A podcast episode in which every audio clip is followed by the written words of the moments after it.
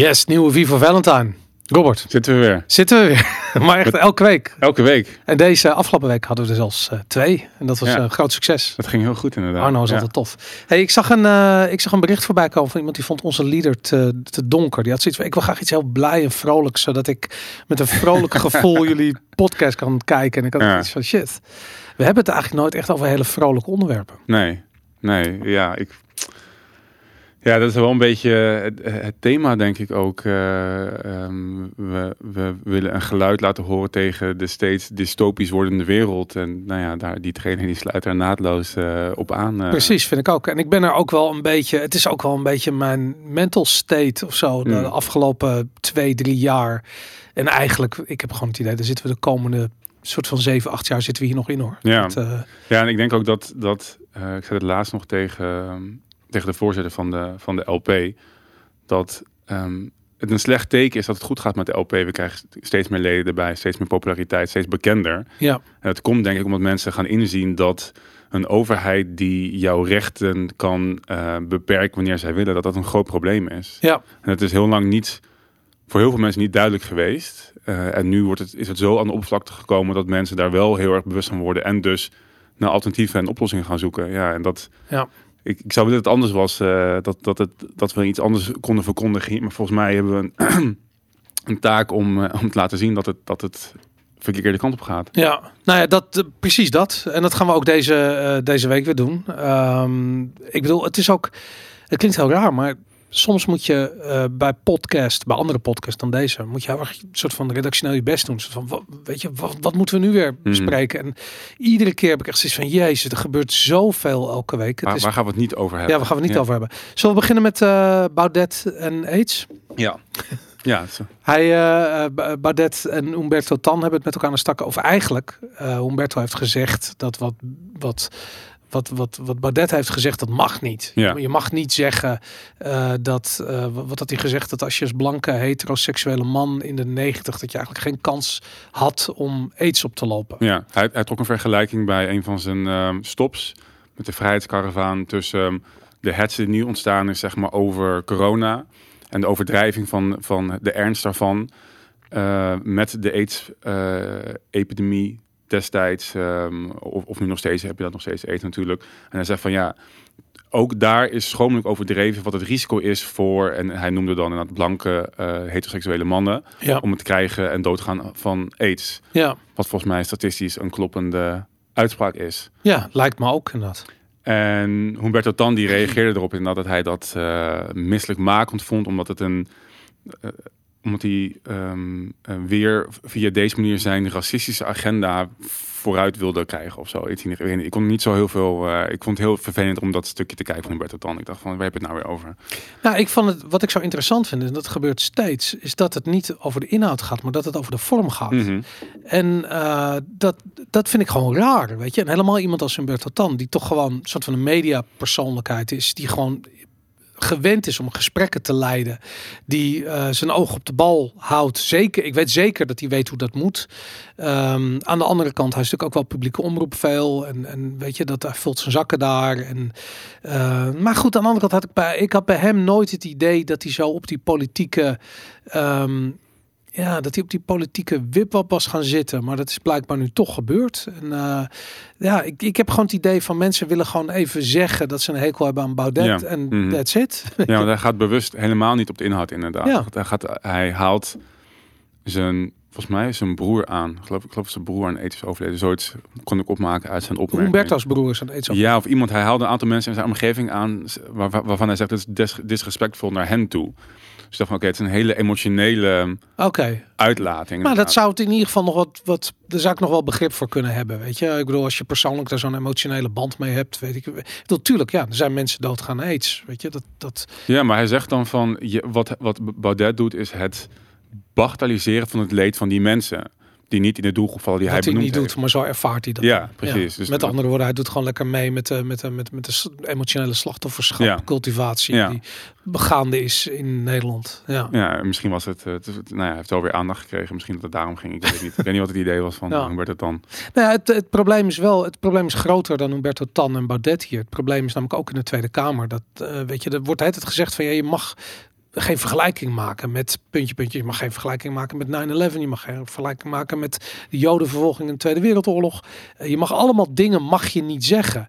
En het vervelende is dat als je een uh, soort van de waarheid afbakent binnen een soort van heel strikt omkaderd domein, mm -hmm. um, ja, dan uh, ontgaat je een, een, heleboel historisch perspectief. Ja. En het bizarre is, dat, en dat vind ik echt van als je, als je kijkt naar, um, um, naar de inflatieachtergrond van de Tweede Wereldoorlog.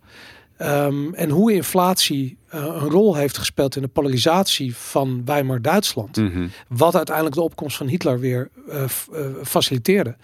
Um, dat kun je niet loszien van hoe de wereld er nu uitziet. Mhm. Ik bedoel, we staan aan, we, we hebben te maken met zware inflatie en we staan aan de vooravond van misschien wel hyperinflatie. Ja. Dus ja, ja, ook hier zien we zware sociale onrust en polarisatie. Uh, exact als in Weimar Duitsland. Hoe kun je daar naar kijken en niet de conclusie trekken van... hé, hey, daar gebeuren twee dingen die heel erg op elkaar lijken. Mhm. In de Tweede Wereldoorlog is dat heel erg één kant op geëscaleerd. Dus één specifieke groep heeft de schuld gekregen. Ook met name omdat veel Joodse bankiers de schuld kregen van de, van het, uh, uh, van, van hyperinflatie in Weimar Duitsland. Um, ja, misschien gebeurt er nu wel net zoiets. Misschien Ja. met ongevaccineerden, misschien wel straks weer met bankiers, weet ik veel. Misschien laten we daar naar kijken en laten we bedacht zijn op als dat gaat gebeuren. Ja, maar lo- los daarvan dat, het nu gewoon een hele treffende vergelijking is. Waarom zou je niet mogen vergelijken? Wat is de gedachte achter? Jij mag niet vergelijken. Ja, Als ze niet klopt, dan zeggen ja, leuk, maar klopt niet. ja maar dat- dat zou je- omdat, dat zou je- ja, maar omdat gevoel dus blijkbaar een belangrijker ehm, eh, eh, argument is in discussie tegenwoordig dan, dan feitelijkheden. Dus je, als, jij, als, jij je aange, als jij je persoonlijk gekwetst voelt, dan is dat opeens een, een, een argument geworden in een discussie. Ik weet niet wanneer dat gemeengoed is geworden, maar dat is nu zelfs in de politiek zo. Mhm. Weet je, dat je gewoon die, die weet ik veel, of het nou om klimaat gaat of inderdaad zo. Ik bedoel, eh, die, die, die discussies over, over de jodenvervolging, dat ik echt zoiets heb van, het zijn geen eens meer discussies. Het zijn gewoon aan de ene kant een groep mensen die proberen een vergelijking te maken. Een andere groep mensen die zeggen van, nee, maar je mag die vergelijking maken. Het is nog steeds geen inhoudelijke discussie. En dat is weird voor iets als de Tweede Kamer. Mhm. Want dat is nou bij uitstek, het, het- dat moet het ultieme discussieplatform zijn in Nederland. Weet je, ik bedoel, als je ergens alles wat er in de samenleving eh, gebeurt of speelt of leeft, als je dat ergens bediscussieerd moet zien worden, dan is dat wel de Tweede Kamer. En dat kan dus nu niet meer. Ja, ik zie dat. Je ziet het in Amerika en Engeland nog wel iets meer gebeuren. In ieder geval een tijdje geleden. Ik heb lang niet naar debatten daar gekeken. Maar daar zie je vaker inhoudelijke discussies. Ja, Bijvoorbeeld, nou, heel lang geleden ook bijvoorbeeld met Margaret Thatcher en, ehm, en, de, en de socialisten. Daar ging het echt over, ik geloof in liberalisme. ja, En zij geloven in, in socialisme. En dan gingen ze daar een debat over voeren. En dan heb je echt inderdaad ja. een gesprek over de inhoud. eh. Maar dat is wel echt een andere generatie. Ik denk namelijk dat Nederland in die tijd, wat was dat, eind jaren tachtig denk ik. Thatcher. Eh, toen had, wij hadden ook van die legendarische eh, politici hier die ehm, gewoon een debat konden voeren, die inhoudelijk sterk waren, weet je. En of je nou, weet ik veel, voor, ongeacht welke partij je stemt, je had ze overal zitten, weet je. Ik bedoel, eh, eh, eh, Den Uyl, Van Acht, Van Mierlo, eh, eh, ehm, hoe heet die guy van de, die de SP heeft opgericht, ook alweer... ehm, Niet Marijnissen of... eh, ja, Marijnis inderdaad. Ja. Ja. Ja, weet je, dat was ook gewoon een guy die gewoon inhoudelijk gewoon kon discussiëren. Weet je, of je het nou politiek wel of niet met hem eens bent. Hij kon gewoon een discussie voeren. Mag ik iets bekennen? Ja, Ik heb op, op een Marijnissen gestemd vroeger. ik ook. Ja. Maar echt fan omdat, omdat hij inderdaad voor mijn gevoel ehm, eh, als persoon echt ergens voor stond. Ja. En hij zei gewoon wat hij vond en dan kon je dan wel- wel mee eens zijn of niet. Maar het was inderdaad geen gedraai. En de rest was toen al een beetje mijn soort van façade. En dat had hij gewoon veel minder. Ja, nou, ik heb het idee dat ik vind dat er nog steeds SP'ers zijn die eh, echt ergens verstaan. Dat heb ik met Mahira Okaya bijvoorbeeld. Die Hm. zit in de Tweede Kamer voor de SP. Eh, maar zo zijn en, en eh, hoe heet ze? Ehm ehm, Renske Leijten. Uh, Renske Leijten natuurlijk. Ook een goed voorbeeld. Omzicht. Die mensen zijn nog wel. Ik vind ook bij Forum... eh hoe heet het? eh Baudet natuurlijk ook, weet je. Maar ook eh eh, Gideon. Eh, Van Meijer. Gideon van Meijer inderdaad. Ja, ik bedoel, wat een bevlogen politicus is dat, Mhm. weet je. Ik bedoel, en als je dan tegen zo iemand die met een, met een vlammend betoog komt gaat zeggen van... Ja, je mag dit niet zeggen. Ja. Je kwetst mijn gevoelens. Dan heb ik gewoon zoiets van, je disqualificeert jezelf. Ja. Ga weg, weet je. Dat, eh, die mensen horen niet thuis in de Tweede Kamer. Mhm. Ga lekker ergens anders lopen janken. Mhm. Dat, eh, ja, Ja, het is helemaal weg. Ik, in, maar in Engeland, en ik had nu een voorbeeld van, van Thatcher, omdat ik ehm, een van de discussies echt heel mooi vond. Het ging inderdaad over, over laagbelasting en minder regeldruk. Waarbij ehm socialisten, socialisten hebben natuurlijk heel erg de gelijk, gelijkheidsbeweging. Ja. En zij zei, ja, wat jullie willen is... ehm, of wat ik wil is zeg maar dat, inderdaad, dat er een range is van, van arm naar rijk. Ja. En jullie willen dat iedereen zeg maar gelijker is, maar armer is. Dat is wat jullie re- realiseren Ja. met het beleid dat jullie voeren. Ik vond zo'n sterke vergelijking. Dat was Ja. zo'n verhit de, de- debat. Ik, daar niet aan denken. Maar ik zie nog steeds wel in van een jaar of twee terug in, in Engeland gewoon dat wat meer inhoudelijke debatten. En dat zie je in Nederland niet meer. Want dat zijn gewoon modepopjes. Modepopjes die op een lijst worden gezet, die er goed uitzien, een beetje kunnen lullen en eh, stemmen kunnen trekken, maar niet inhoudelijk het werk kunnen doen. Ja, let, letterlijk dat inderdaad. Ik vind het ook, eh, ik, ik zie dat ook heel erg bij, ehm, ehm, eh, als je het hebt over die, ehm, ik serieus, ik, ik heb geen idee wat ik wilde zeggen. ik zit opeens zeggen precies van, nee maar we moeten het over dat hebben. Dat, nee, fuck it, het is weg. Laat maar zitten, ik heb niks gezegd. Hey, ehm, ehm, een ander ding eh, wat voorbij kwam, eh, dat is iets wat jij, eh, een discussie waar jij bij betrokken was. Mhm. Ehm, of winkeliers wel of niet het recht, of ondernemers wel of niet het recht mogen hebben om klanten te weigeren. Ja, ja het ging dan in, in ging dan precies om klanten weigeren die niet gevaccineerd zijn. Ja. En dat was ook een discussie ten tijde van de Tweede Kamerverkiezing, want er was in de stemwijzer een stelling. Was dat de stelling? Mhm. Eh, mogen, of nee, was, was die andersom? Mogen winkeliers, of hebben net winkeliers het recht om ongevaccineerden te weigeren? Waarbij de LP had gezegd ja, dat, dat recht eh, mogen ze hebben. Er was laatst ook een stemming met een motie van dezelfde strekking.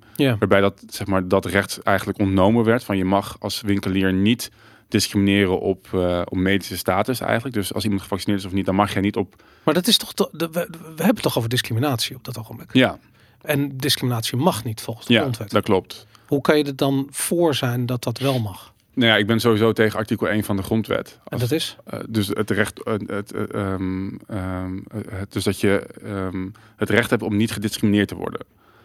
Daar ben ik, daar ben ik op tegen. Oké. Dus die motie, die motie, want het was laatst ook weer opheffen, omdat we vaak over om zich geleid hebben en daar ook commentaar over krijgen, want het zijn geen liberalen. Dus ze, ze vinden ook inderdaad dingen waar ik niet achter sta. Ja. Maar goed, het, we hebben het natuurlijk vaak over hun kamerwerk en Aha. gewoon hun kamerwerk goed doen en kritische vragen stellen en niet meestal met je eigen fractie, omdat je fractie is, maar gewoon iets stemmen omdat je ervoor staat. Zeg Ja. maar. Los van hun inhoud. Ja. En Omtzigt had ook voor die motie gezegd van ja, ik ben tegen het feit dat je niet op die manier eh, mag discrimineren. Want de basis van het idee is dat je als ehm, jouw huis, jouw regels.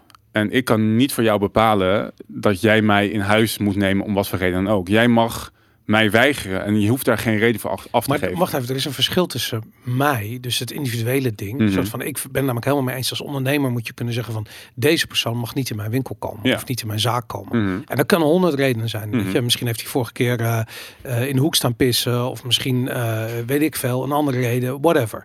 Hij is niet welkom. Dat dat recht als ondernemer moet je altijd hebben. Ja, Maar als je zegt van ik ga een hele groep mensen ga ik niet eh, eh, toelaten, Mhm. dan is de volgende vraag van oké, wat is je argument daarvoor? Weet je, oké, je gaat je besluit te discrimineren, betaal, besluit een bepaalde groep uit te sluiten. Waarom? En in dit specifieke geval loop je dan aan tegen pseudowetenschap, namelijk eh, en ronduit leugens, namelijk, want het gaat niet om gevaccineerd, het gaat om die QR-code app die eigenlijk alleen maar eh, op medische status en niet op daadwerkelijk gezondheid. Dus zelfs als je corona hebt, is je app kleurt nog steeds groen. Krijg je Mhm. groen vinkje.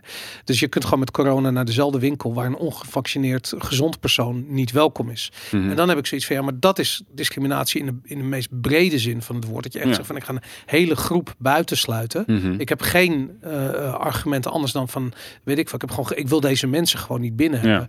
Ja. Maar, maar wie bepaalt wanneer je argument om iemand te weigeren valide is of niet? Wie, wie gaat dat bepalen? Nou ja, het probleem is dat dat als je dat in feite de samenleving bepaalt dat, weet je. Dus ik bedoel net als dat eh, voordat Rosa Parks voor in de bus ging zitten, bij wijze van spreken, eh, waarschijnlijk vrij weinig blanke Amerikanen zoiets hadden van ja, maar die, die, die, die, die, die rassendiscriminatie die we hebben in bussen en cafés en weet ik veel wat, dat is, eh, dat is eigenlijk niet oké. Ehm, ja, die dachten daar gewoon niet bij. Het was makkelijk om dat voor je af te schrijven. Tot op een gegeven moment de sociale eh, opinie verandert en bijstuurt. En dan is het niet meer houdbaar. En ik heb gewoon zoiets van ja, het probleem is juist mensen die geen principes hebben. En ik ben het wel met je eens dat je als, als eh, ondernemer ook vrij moet zijn om verkeerde beslissingen te nemen, zonder daar een soort van moreel oordeel over te hebben. Maar aan de andere kant heb ik zoiets van ja, als je hele groepen eh, gaat buitensluiten, dan is de kans dat je op een gegeven moment eh, eh, ernaast zit, is gewoon bijna 100%. Mhm. Maar dat is ook 100%. Maar dat is, niet, dat is niet het argument om te zeggen, dan gaan we jouw individuele rechten beperken. Ja, En wie mag ze beperken en wie gaat erover? Want het ding is dat je gaat altijd weer terugkomen bij een centrale organisatie, in dit geval de overheid, die gaat bepalen wat jij wel en niet met je winkel mag doen. ja, En ik denk het feit dat wij niet absolute individuele rechten hebben, is waarom we nu in de problemen zitten. En waarom Ja. we nu een overheid hebben die gaat bepalen wat we via algemene regels allemaal moeten gaan doen. ja, En op het moment dat jij gaat zeggen, nou jij bent ondernemer, jij hebt een winkel en jij wil voor wat voor lompe reden dan ook eh ongevaccineerden niet in jouw winkel hebben, prima, dat is jouw recht. Je hoeft daar geen valide reden voor te hebben. Je mag daar hele domme, een hele domme verklaring van hebben. Je mag gezegd hebben dat je met de vijfde dimensie in de vijfde dimensie hebt rondgelopen, met wezen hebt gesproken en die hebben jou gezegd, ik, ik wil het niet doen. Dat, Ja. dat- meer heb je niet nodig, want het is jouw winkel en het zijn jouw Ja. rechten. ja, Dat je dan een hele grote groep mensen gaat weigeren, ja, dat mag je ook een moreel oordeel over hebben, maar het is nog steeds jouw keuze. ja, En ik geloof ook dat op het moment als je, en als je nu gaat kijken, hoeveel mensen ook geloven in de coronamaatregelen, zijn ook altijd mensen die er niet in geloven. Ik ben ook op plekken geweest in, in kroegen en barren en nog steeds die er niet aan meedoen. ja, Dus je gaat uiteindelijk gewoon een, een, een verdeling krijgen van mensen die zeggen, "Nou, ik wil het niet en, en ik, wil, ik wil juist geen gevaccineerden in mijn winkel hebben. Maar het belang is dat we, dat we geen en nooit en te nimmer voorwaarden gaan stellen aan die individu- individuele rechten. Want dan ga je namelijk de autoriteit Mhm. bij iemand anders neerleggen. En dan ga je eigenlijk een soort van moral hazard creëren. Ja. je zegt daarmee van, ik legitimeer het feit dat de overheid mag bepalen wat iemand met zijn winkel mag doen. En dat wil ik niet. nee, Ik wil, ik wil de vrijheid hebben dat mensen domme keuzes mogen maken en inderdaad om domme redenen mensen mogen weigeren. En ik gebruik zelf vaak het argument ook van huidskleur. Daar kan ik makkelijk, makkelijk over meepraten. ja, Ik vind dus ook inderdaad aan de winkel mag zeggen, ik wil jou niet binnen, want je hebt een, je hebt een huidskleur. Ik vind je dom en ik vind het moreel verwerpelijk. Heb je dat wel eens gehad? Nee. Ik heb het wel eens een keer gehad. Dat je om je huidskleur niet wat binnen te komen? Ja, Ik, ik was een heel groot fan van kung fu films vroeger. Ik keek alles wat er was. Ja. was nog in de videotheektijd. En dan gingen we naar de Zeedijk. En dan had je een eh, Chinese eh, videotheek. Eh, het was een Chinees die runde dat. En we kwamen binnen. We zeggen ze, nee, wegwezen jullie. Dus je spreekt geen Kantonees. Je staat toch geen vlekken van oprotten. En dat eh, twee of drie keer geprobeerd. Maar het was echt, vergeet het maar. We mochten Mm. daar geen films huren. Dat, ja. Nee, ik heb het nooit zo. Het is lastig. En dat is dus ook omdat dus het nu dus een wet is dat je niet mag discrimineren, ga je het nooit meemaken. ja. Ik heb me de eerste. Ik, ik ben. Ik, ik kom uit Baarn en toen ik volgens mij 15 of 14 was, of 15, 16, ik weet niet meer. eh, wil ik solliciteren bij de Scheer en Foppen, de, de plaatselijke elektronica dealer. Het leek me heel leuk om daar te gaan werken. Er stond een, een advertentie in, de, in het raam. Dus ik loop daar naar binnen en ik zeg, hey, ik zoek, zie dat jullie mensen zoeken.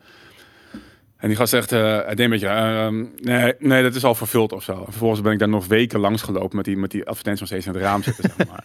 dus ik dacht van, ja, wat, is, wat zit daarachter? En dan, ja. nou, ik, ik kan, kan niet zeggen dat het huiskleur was. Kan ook, kan ook misschien dat ik niet, niet goed gekleed was, weet ik veel.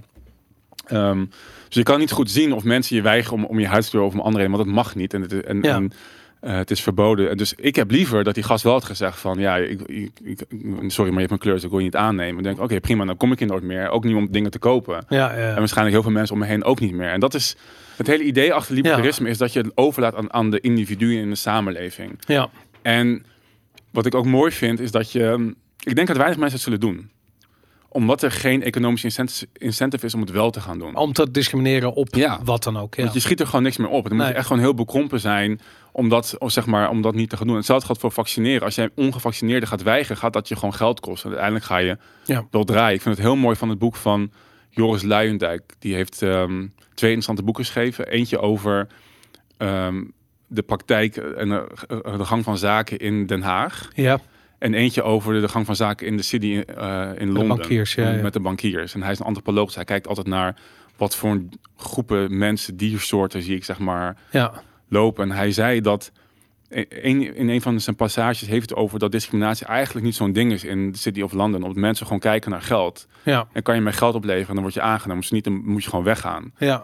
En, en dat is denk ik ook met economie en bedrijven zo. Mensen, bedrijven willen niet een hele doelgroep uitsluiten. Er zijn ehm e- eenmaal. ehm nou goed, een groot deel van de wereld is gewoon gekleurd. Dus je, gaat, je, je snijdt jezelf gewoon in de vingers. En denk, als jij het gewoon laat begaan, dan kiezen mensen er gewoon voor wat voor iedereen het beste is. Uh, ja, behalve dat er natuurlijk er speelt nog iets anders mee. En dat is die sociale opruiming die we zien in de mainstream media. Mhm. Weet je, dus de paniek die uh, gecreëerd wordt. Uh, weet je, dus de, de, de, manier waarop ongevaccineerden uh, gestigmatiseerd worden. Weet je, het zijn wappies, het zijn anti-vaxxers. Het zijn gewoon kritische mensen die hun eigen hersens gebruiken en niet mm geloven wat er in de krant staat. Iets waar kranten natuurlijk niet van houden. Um, maar goed, dat, die, die, die sociale opruiming is natuurlijk ook iets als je dat binnen een context van, uh, van polarisatie uh, uh, bekijkt, zit er wel degelijk een soort van gevaarlijke tendens in. Mm -hmm. Weet je, en ik, ik, ik, ben het met je eens dat je in dat elke ondernemer moet vrij zijn om zijn eigen fouten te maken. Want anders creëer je alleen maar een soort eenheidsworst van ondernemers. En dat is ook heel erg ongezond. Want als er iets misgaat, dan vallen ze allemaal mm -hmm. om. Um, maar aan de andere kant heb ik zoiets van ja, de, we zitten gewoon in een soort van ja, we zitten in een soort tijd waarin die, die polarisatie uh, heel makkelijk kan doorslaan naar uh, echt uh, een, een, ja, een crackdown op bepaalde bevolkingsgroepen. Mhm. En ik denk eerlijk gezegd dat we in het verleden hebben gezien wat het gevolgen daarvan kunnen mhm. zijn.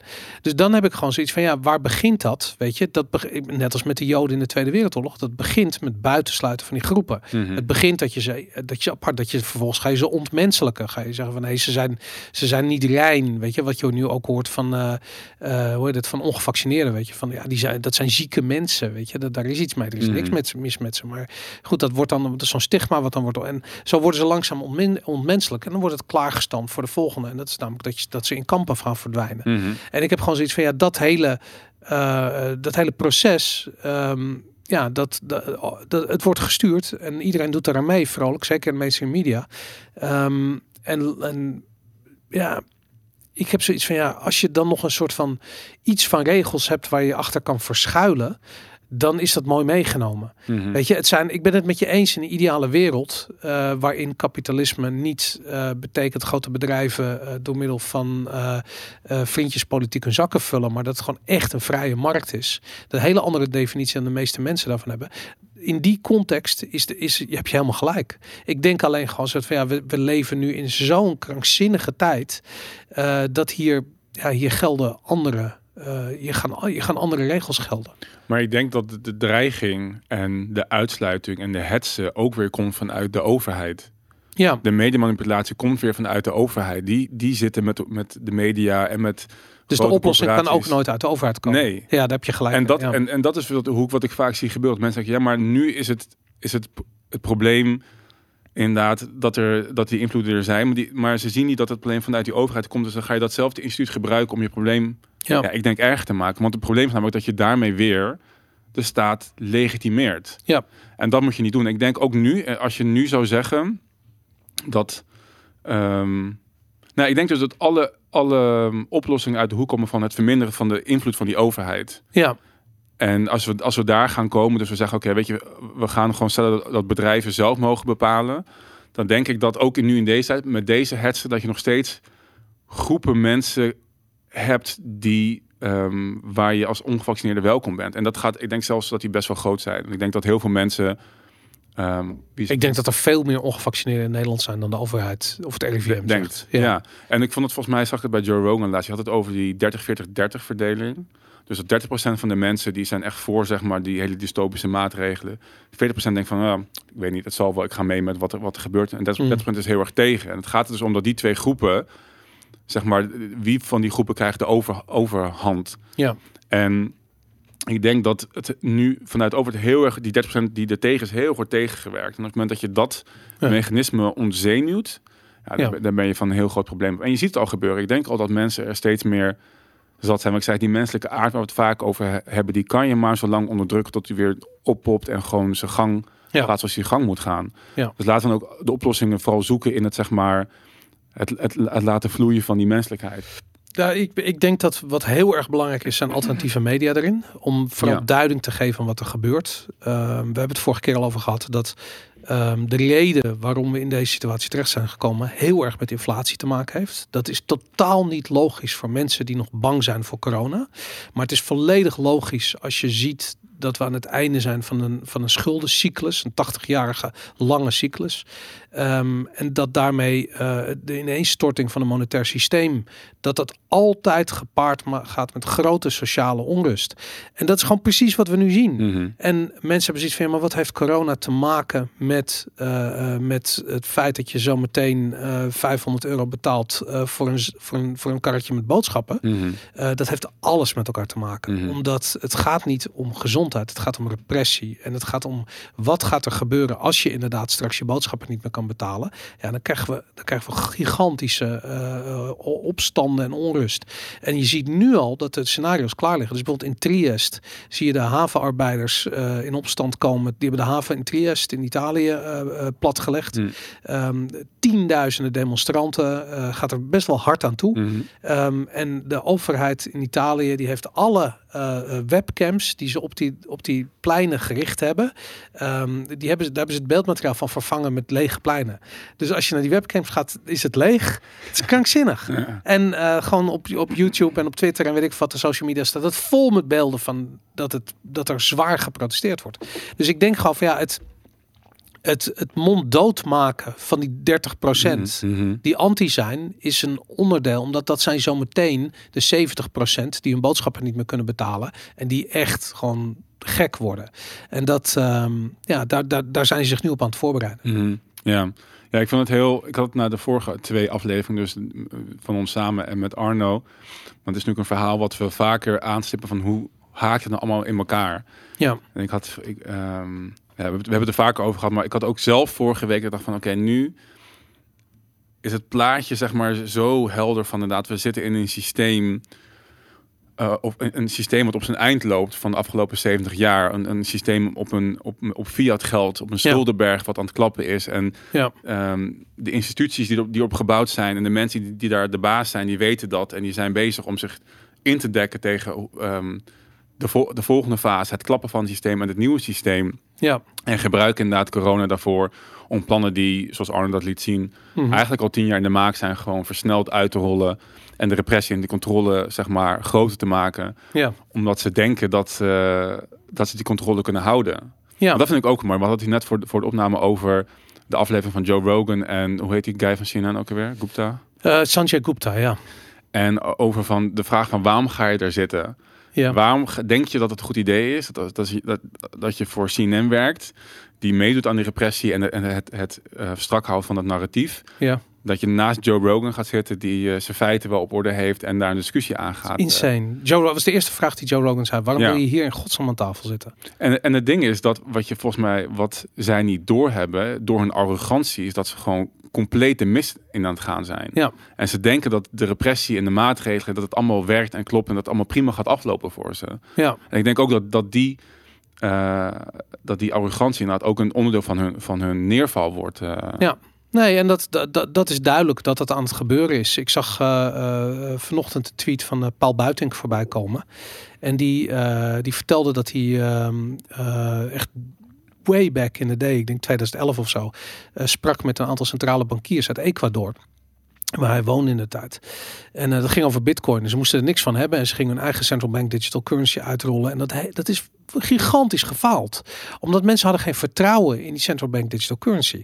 En dat gaat, dat gaat hier ook gebeuren. Weet je, de ECB komt straks als oplossing voor die inflatie en uh, de collapse die we gezien van de dollar en in, in het kielzog van de dollar de euro.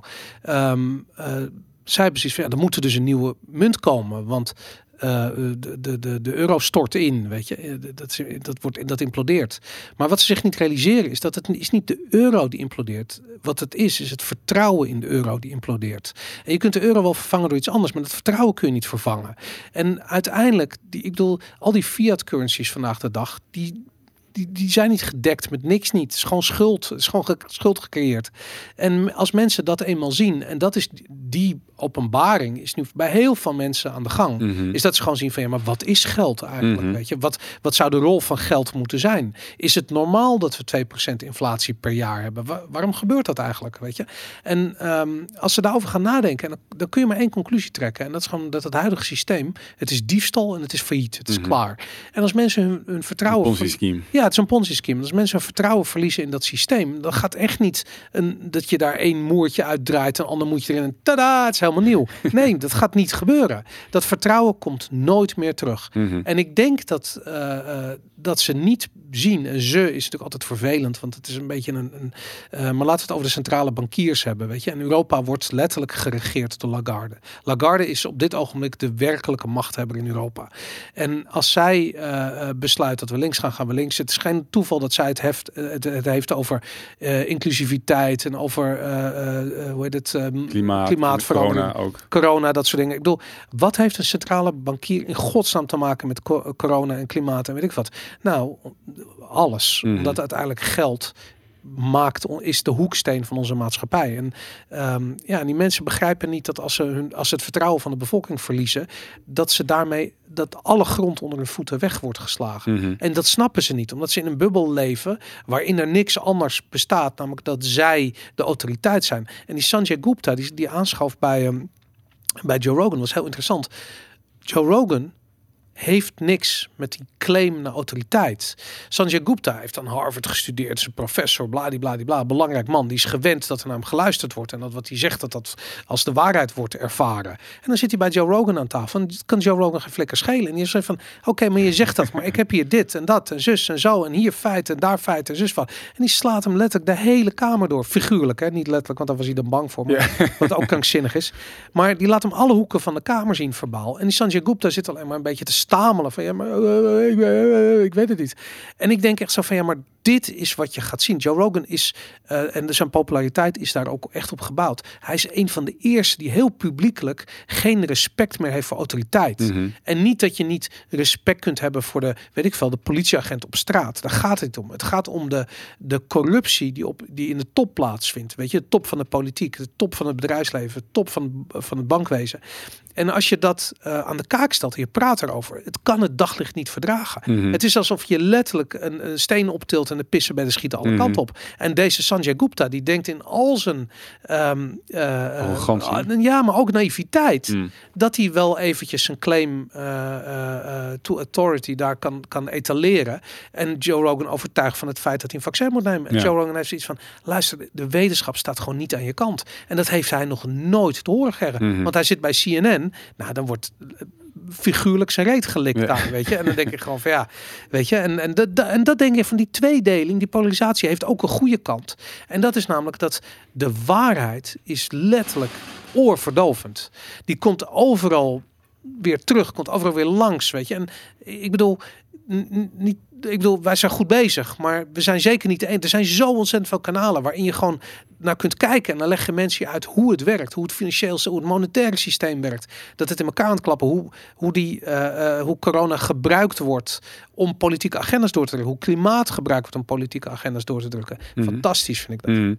Kijk, het mooie van Joe Rogan is dat hij een aantal psychologische aspecten gewoon aan de kant schuift. We hebben het eerder gehad van hoe kan het nou dat wat er gebeurt nu gebeurt? Ja, Omdat we het zelf allemaal heel onlogisch vinden en de bewijzen inderdaad niet voor de maatregelen en, en, en, de, Ja. en, en de chaos zijn. En dat komt door inderdaad de massapsychose die gaan is, omdat, omdat de overheid en de instituties heel goed weten hoe mensen werken, hoe, de, hoe het brein werkt, hebben we het er eerder over gehad. En dat een appeal to authority is gewoon een overtuigtechniek. ja, Of een eh, appeal to social proof. Dus veel mensen doen het. is ook ja. eh, een overtuigtechniek. eh likability. Dus, je ziet, dus gewoon aardig doen en gevonden worden. Dat, dat is overtuigend. Mensen kijken niet naar de inhoud, maar kijken vooral naar de persoon. Heeft hij autoriteit? Eh, wordt, kijken veel mensen naar hem. ja. En daarom is ook het hele concept van... Ons kabinet is daar een schoolvoorbeeld Ja, van. Hè? precies, Ik bedoel, net de ja. RIVM-modellen Ja, die niet worden vrijgegeven. Ja. Bullshit verhalen over Urk, waar letterlijk, weet ik veel, één iemand ziek is. Of Mhm. Staphorst. Die onzin, gewoon zo aantoonbaar onzin die uitgekraamd wordt door de jongen. Ja, en daarom is denk ik ook inderdaad het hele, en ik wil precies dat zeggen, dat de politiek, die zijn bij uitstek de mensen die dit soort technieken toepassen. En dus Ja. ook de waarheid geweld aan doen. En volgens mij is dat ook echt de oplossing, als je gaat praten over oplossingen, van om, om, ja, om de politiek af te schaffen. Op zijn minst de politiek. Ja. Niet eens de overheid, Ja, maar de politieke partijen. Laten we beginnen gewoon om dat hele idee van politieke partijen gewoon af te schaffen. ja ik vind de, eh, eh, voor, voordat het wordt afgeschaft, ik vind nog die, je hebt een soort hele ongemakkelijke eh, tussenfase. waarin uh, het merendeel van de Nederlanders weet wat er aan de hand is. En zij nog een toneelspelletje aan het spelen zijn. En het Hmm. doet me, ik, ik zie dat nou aan, en het doet me heel erg denken aan, uh, um, aan, aan Ome Willem. Ken je nog de film van Ome Willem vroeger? Ben je nee. dat niet als kind van opgegroeid? Nee. Dat is echt iets van mijn generatie. Maar het was een soort, soort, soort theater was het. En zat de hele zaal zat vol met kinderen. En dan ging Ome Willem ging dan Jan Klaassen zoeken. En dat was dan zo'n zo'n pop. En die was altijd een mm. beetje half evil, maar niet. Uh, was een beetje onduidelijk. En maar omdat Ome Willem dit ook speelde, ging hij altijd. Ik ga Jan Klaassen zoeken. En dan ging hij de deur uit. Ging mm. dicht. Mm. En dan kwam Jan Klaassen er. En dan ging de, alle kinderen roepen van Ome Willem, Ome Willem, Jan Klaassen is er. En ik heb hier zoiets van heel Nederland roep van van van het soort van tegen het kabinet van uh, Ome Willem, Ome Willem, weet je, we krijgen social credit score, weet je, Ome Willem, Ome Willem, we krijgen we krijgen hier een totalitaire samenleving. En, en Ome Willem heeft echt zoiets van, huh, waarom? Maar ik zie het helemaal niet, weet je. En die staat dat nog aan het acteren, weet je. Niet, niet anders dan dat. Mm En dat, dat vind ik echt soort van, um, ja, ik, ik weet niet, ik heb daar zo... Aan de ene kant heb ik zoiets van, ik maak me zorgen waar het heen gaat. Maar aan de andere kant vind ik ook de, het, het, de doorzichtigheid van het toneelspelletje, Mhm. vind ik, vind ik ja, best wel amusant. Of zo. Ja. Ja. ja, ik heb het ook wel. Dat ik denk, ja, ik blijf altijd wel positief gestemd, omdat ik denk van, ik geloof gewoon heel erg in die menselijke aard en het feit dat je de waarheid gewoon maar zo lang kan onderdrukken. Ja. En dat het uiteindelijk gewoon, ehm, dat mensen er klaar mee zijn. En dat is net heel dubbel. Aan de ene kant zie je nog steeds in de peilingen dat VVD de grootste is, eh, zeven maanden na de verkiezingen zonder enige formatie eh, Ja. eh, te, klaar te hebben gespeeld. Aan de andere kant zie je, ja, zie je toch ook wel mensen, ik vooral ook inderdaad in, in de podcast of op social media, dat mensen, de reacties en de mensen die je delen en erin meegaan, dat wordt gewoon steeds groter. Ja. En ik denk dat dat, ja, ik denk dat het dus ook, zij zijn bezig met een alternatief aan het scheppen in de Great Reset en een nieuw systeem. Maar volgens mij moeten we ook het gaan hebben over hoe, hoe willen wij het daarna hebben. Ja, want hoe zie je dat politiek gezien? Weet je, ik bedoel, als je het hebt over uh, die, die voortetterende uh, formatie, die Ja. volgens mij expres getraineerd wordt door Rutte en de jongen. Echt Mm. letterlijk, dat doen ze Mm. gewoon expres. Weet je, Mm. en, uh, uh, en Kaag ook trouwens. Ehm, hoe, hoe, hoe zie je dit? Hoe gaat dit verder? Ik bedoel, de gemeenteraadsverkiezingen staan voor, voor de deur. Wat, Mhm. hoe, hoe zie je het aankomende jaar eruit zien, politiek gezien in Nederland? Ja, ik, ik, vind, het, ik vind het lastig, omdat ik, ik begrijp niet wat, wat de... ehm, Nou, ik denk dat ook dat er, dat er intern een aantal dingen spelen. Bijvoorbeeld Kaag, die was eerst heel erg kritisch en die wilde het niet formeren. En misschien dacht zij wel van, ja, ik sta in de peilingen nu nog hoger dan dat ik ehm, eh, gehaald heb in de verkiezingen. Mhm. Dus laat het maar lekker klappen, nieuwe verkiezingen. En dan word ik, word ik misschien wel de grootste en premier, Ja. weet ik wat allemaal. Eh, maar nu, de peilingen van zondag, zie je dat zij eh, eh, bijna gehalveerd is. CDA is ook, heeft nog maar vijf zetels over. Het is Ja. best wel bijzonder om te zien wat daar gebeurt. Je ziet dat de VVD blijft op 34, maar, Maar andere- waarom dat? Ik snap dat niet. Wat is, ik wil dat Kaag door de mand gevallen is met de klimaatonzin is duidelijk. Ja. Weet je, dat het CDA, Hugo de Jonge, eh, staat te liegen al letterlijk sinds het begin van de crisis. eh, en daarmee het hele CDA eh, letterlijk de, de, de, de, het afvoerputje doorduwt, is duidelijk. Ehm, maar waarom? Ik bedoel, Rutte is de grootste leugenaar van allemaal. Waarom, waarom zie je dat niet terug in de peilingen? Ja, ik denk omdat het een appeal, een appeal to authority is. Hij is de premier. Ja. Hij, de, de, de premierbonus noemt ze het ook tijdens de verkiezingen. Ja, Het is gewoon, hij is de autoriteit. Eh, hij bepaalt dus ook het narratief. Hij heeft de meeste stemmen. Dus social Ja. proof is ook in zijn voordeel. ja. Nou, ik weet dat mensen hem ook, sommige mensen vinden hem ook heel aardig. Vinden ook heel vaak zielig als hij kritiek krijgt. Weet je, dat is ook een soort, slachtoffer. dat, ja, dat soort uitspraken. Dus ik denk echt dat. Ja, ik heb echt mensen gesproken voor de, eh, die toen ik op, voor de LP op eh, studentenbeurs stond. Zei van ja, waarom stem je VVD? Want ik vind het altijd wel een, een interessante doelgroep. Omdat ik denk je bent, of tenminste dat dacht ik vroeger, je bent enigszins liberaal. Dat is Ja. de dat je VVD stemt. Dus ik kan je laten zien van ja, maar dat is niet meer zo. Ja, Wij zijn een echt liberaal alternatief. Ja. Maar ik heb letterlijk mensen ge- gehoord die zeiden van ja, ik stem op de VVD omdat eh, het, het de grootste partij is. Dus, Ja. wat, dus wat zij willen, dat wordt ook, dat wordt ook dan doorgevoerd. Ja, misschien kunnen ze zich ook niet voorstellen hoe een andere minister-president eruit zou zien. Weet Ja. je? En laten we eerlijk wezen, wie zou nou, als je nu kijkt naar het, naar, het, naar het kabinet naar de Tweede Kamer, wie zou nou een goede kandidaat zijn? Ik bedoel, Kaag lijkt me fucking vreselijk. Een Mhm. nachtmerrie Mhm. als, die, eh, eh, als, die, als die president zou worden. Weet je? Ik bedoel, wie zou jij in het huidige kabinet nou soort van als minister-president zien? Ja, vrij weinig, eh, vrij weinig mensen. Als je kijkt naar zeg maar, de, de gedoodverfde partijen, zijn de grote partijen. Dan heb je VVD, CDA, eh, D66, PVV, sorry hoor. PVV. Tweede Dus grootste ja, partij. ja. Ja. Dus nu, ze is nu de derde, maar na de tweede weer in de, in de peilingen. Ja, dan zou het een Geert, Geert Wilders. Maar ik ben ook geen fan van Geert Wilders, want hij is ook niet liberaal. Maar het zou, het zou ook een vreselijke minister-president zijn. Mhm. Dat zou echt, ik bedoel, die, die gast zit non-stop omgedoken. Weet je, hoe gaat Ja, dat nou? Ik, ja. ja. ik, ik, weet, ik, ik, ik vind dat ook moeilijk, weet je. Dus ik denk dat mensen zich ook. Je hebt heel erg gelijk, want toen we vanochtend zaten we even koffie te drinken en toen hadden we het over van ja. We, we, we bespreken dan altijd even waar die afleveringen heen gaan en wat we gedaan hebben de, voor, de vorige aflevering en zo.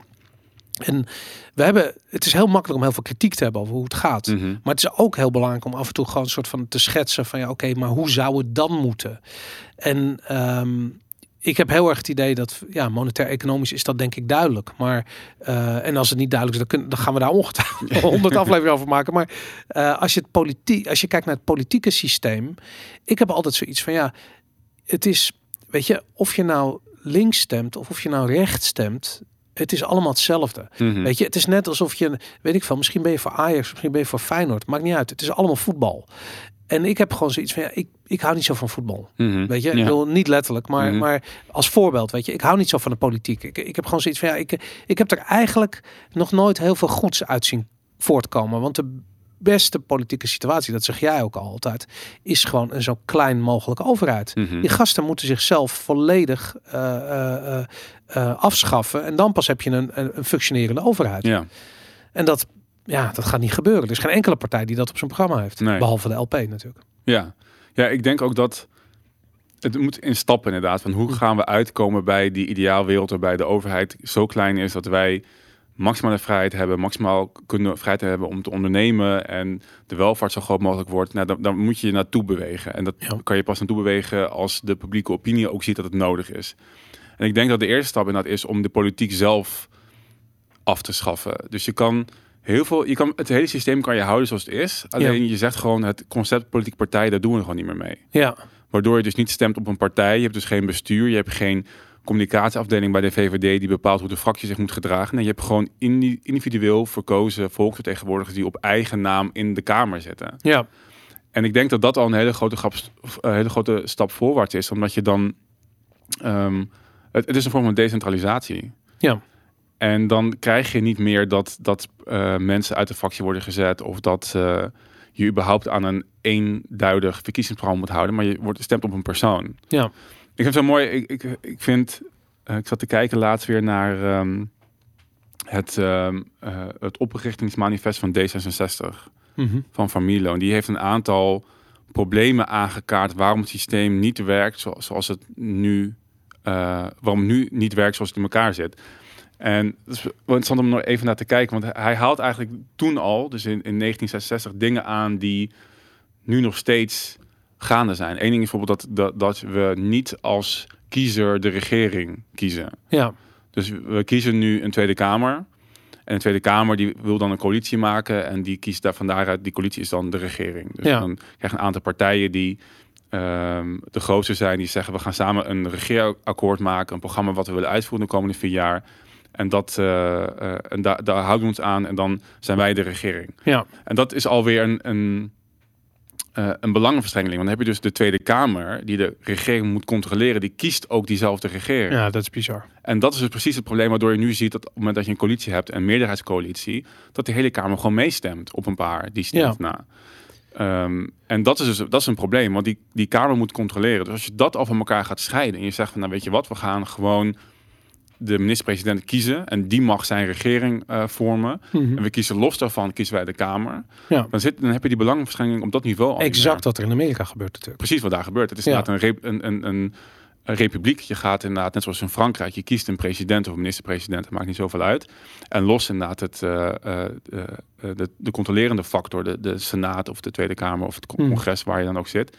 Ja, dat zou, dat zou een hele grote stap voorwaarts zijn. Waardoor je gewoon weer mensen krijgt die op eigen titel durven Ja, stemmen in de Tweede Kamer. ja. Ja, dat zou, terwijl ze zijn eigenlijk de andere kant op aan het bewegen. Ja, we- we- we- ja, de, de, zeker D66 is heel ver verwijderd van hun oprichtingsakt inderdaad. Ik Ja. denk dat Van Mierlo, die moet zich helemaal groen en Ja. geel erger aan wat er met zijn partij gebeurd is. Het is bizar zo, zoveel dat, dat verschil. Ik heb ook nou ja, al voor de LP vaker naar dat manifest gekeken. Ik denk van ja, als die partij van Van Milo nu nog zou bestaan, dan zou ik daar zo bij aansluiten. Ja, maar ja. Die, want de eerste stappen die zij willen nemen zijn denk ik precies de stappen die ons naar een vrijere, liberalere wereld krijgen. Maar Ja. dat is echt, het er is niks meer van over. Ja, het is echt bizar hoe snel dat gaat inderdaad. Ehm, ja, Misschien nog interessant, een aantal dingen, dus, zeg maar, de, de aantal van die oplossingen, als je praat over hoe kunnen we het systeem hierna inrichten. En één is dus zelf de regering gaan kiezen. ja, Ehm, het, het andere vorm waardoor het parlement weer kan functioneren. Maar een andere vorm, denk ik, waardoor dat nog beter zou werken, is, is als je, ook van Van Milo, is als je de Tweede Kamer anders kiest. Dus nu is het een kwestie van inderdaad op partijnaam. ja, En dan de partij met de meeste stemmen krijgt de meeste zetels. Maar ik denk dat je zou moeten toegaan naar een districtenstelsel ja. voor de Tweede Kamer. Ook weer precies wat je in Amerika hebt. Ook wat je in Amerika hebt inderdaad. Ja, dus dan... dan dus wat, wat Dus krijg je gewoon de, de, de, weet ik veel, Noord-Holland gebied, eh, weet ik veel, Ja. Haarlem of zo, die eh, levert één of twee eh, Tweede Kamerleden, zoiets. Ja, je kan, je kan zeggen van nou, we gaan of eh, 75 districten inderdaad verdelen per provincie van 160.000 mensen. Of je net noemt, doet gewoon 150 districten van, van 80.000 mensen groot. Ja, En die mensen kiezen hun volksvertegenwoordiger. ja, En het is dan ook meer de bedoeling, zoals in Amerika, dat die volksvertegenwoordiger dus... Hij, hij, hij staat voor de mensen in zijn kiesdistrict. Dat is zijn, dat is zijn achterban. En daar doet hij het voor. ja, behalve dat je daar in Amerika nog dat, dat verhaal die kiesmannen hebt. Ja. Dat is een raar systeem. Dus je kiest niet direct, eh, ehm, eh, laat ik zo zeggen, je kiest niet direct de president. Nee. Je kiest mensen die de president kiezen. Dus eigenlijk is dat een soort, dat is een afzwakking van het oorspronkelijke idee. Nee, nee, dat is wel het oorspronkelijke idee. Oh ja? Ja, en ik moet even nadenken, want heel veel mensen zijn erop tegen. Maar het gaat erom dat ten tijde van de oprichting van Amerika hebben ze ook nagedacht over... willen we zo'n districtenstelsel of willen we popular vote? En toen waren de founding fathers er eigenlijk over eens dat de popular vote is de road to tyranny. Uiteindelijk ga je daarmee dezelfde problemen creëren als je, als je die een andere dictator... Ja, Dictat, eh, hoe heet dat, ehm, dictaturen. Ja. dictaturen hebt. ehm. dus zij hebben ervoor gekozen om een soort van fail-safe te maken. ehm, eh, omdat ze ook de psychologie van de mensen kennen. En zeiden van ja, je moet, je moet uiteindelijk een soort van garantie hebben dat, dat, dat de massapsychose zeg maar niet de overhand neemt en je dus iets, iets krijgt wat je helemaal niet wil. Het is een, heel, het is een hele ja, contra- contra-intuïtieve manier van iets inrichten. Maar ze hebben er echt bedacht van dit is volgens mij wat we moeten doen om niet ehm, uiteindelijk weer een, een, een soort van eh, gekozen dictator te krijgen. Dat was Ja, ja. het idee. Grappig. Maar dat is dus bij de president zo en niet bij de senaat en bij de congres. Vandaar kies je gewoon rechtstreeks naar die, Ja. die persoon. En ik denk dat je dat, het is ook weer een vorm van decentralisatie. En dat is volgens mij de oplossing die je elke keer moet zoeken, is decentralisatie. In geld, met bitcoin is decentralisatie. Een districtenstelsel is decentralis- decentralisatie. En dat is elke keer wat eh, er gewoon zorgt dat je macht niet gaat, cent- gaat centraliseren en mensen eh, dit niet kunnen gaan misbruiken. Hey, en dan de menselijke factor nog. Ik bedoel, we hebben ehm, net dat bericht gehad van ehm, over de. En dat is trouwens iets wat Pieter Omzicht eh meerdere keren heeft gevraagd in de Kamer. Van ze, hij wilde cijfers hebben over hoeveel uithuisplaatsingen er hebben plaatsgevonden bij de eh, slachtoffers van de toeslagenaffaire. Mhm. Eh, daar zijn dus kinderen uit huis geplaatst, omdat ehm, ja, die mensen dus niet in staat waren om financieel gezien voor die kinderen te zorgen. Eh, de, de Tweede Kamer heeft geen antwoord gegeven, maar de cijfers kwamen uiteindelijk van het Centraal Bureau voor de Statistiek. 1115 kinderen zijn uit huis geplaatst. Een godsgeklaagd drama. Weet je, dat zijn. Ja, dat zijn gezinnen die uit elkaar getrokken zijn. Dat zijn eh, eh, psychische schade die aangericht is bij kinderen die nog serieus nog ja, de rest van hun leven gaat, gaat door. Het is echt serieus. Het is, er zijn geen woorden voor wat daar is gebeurd. En eh, dan zie je die smeerlap van een Rutte die dan, die dan geen verantwoordelijkheid neemt erover. En weet je, ik heb echt zoiets van als, als politicus heb ik wel respect voor Rutte, maar als mens vind ik het een echt, het is ongedierte, letterlijk.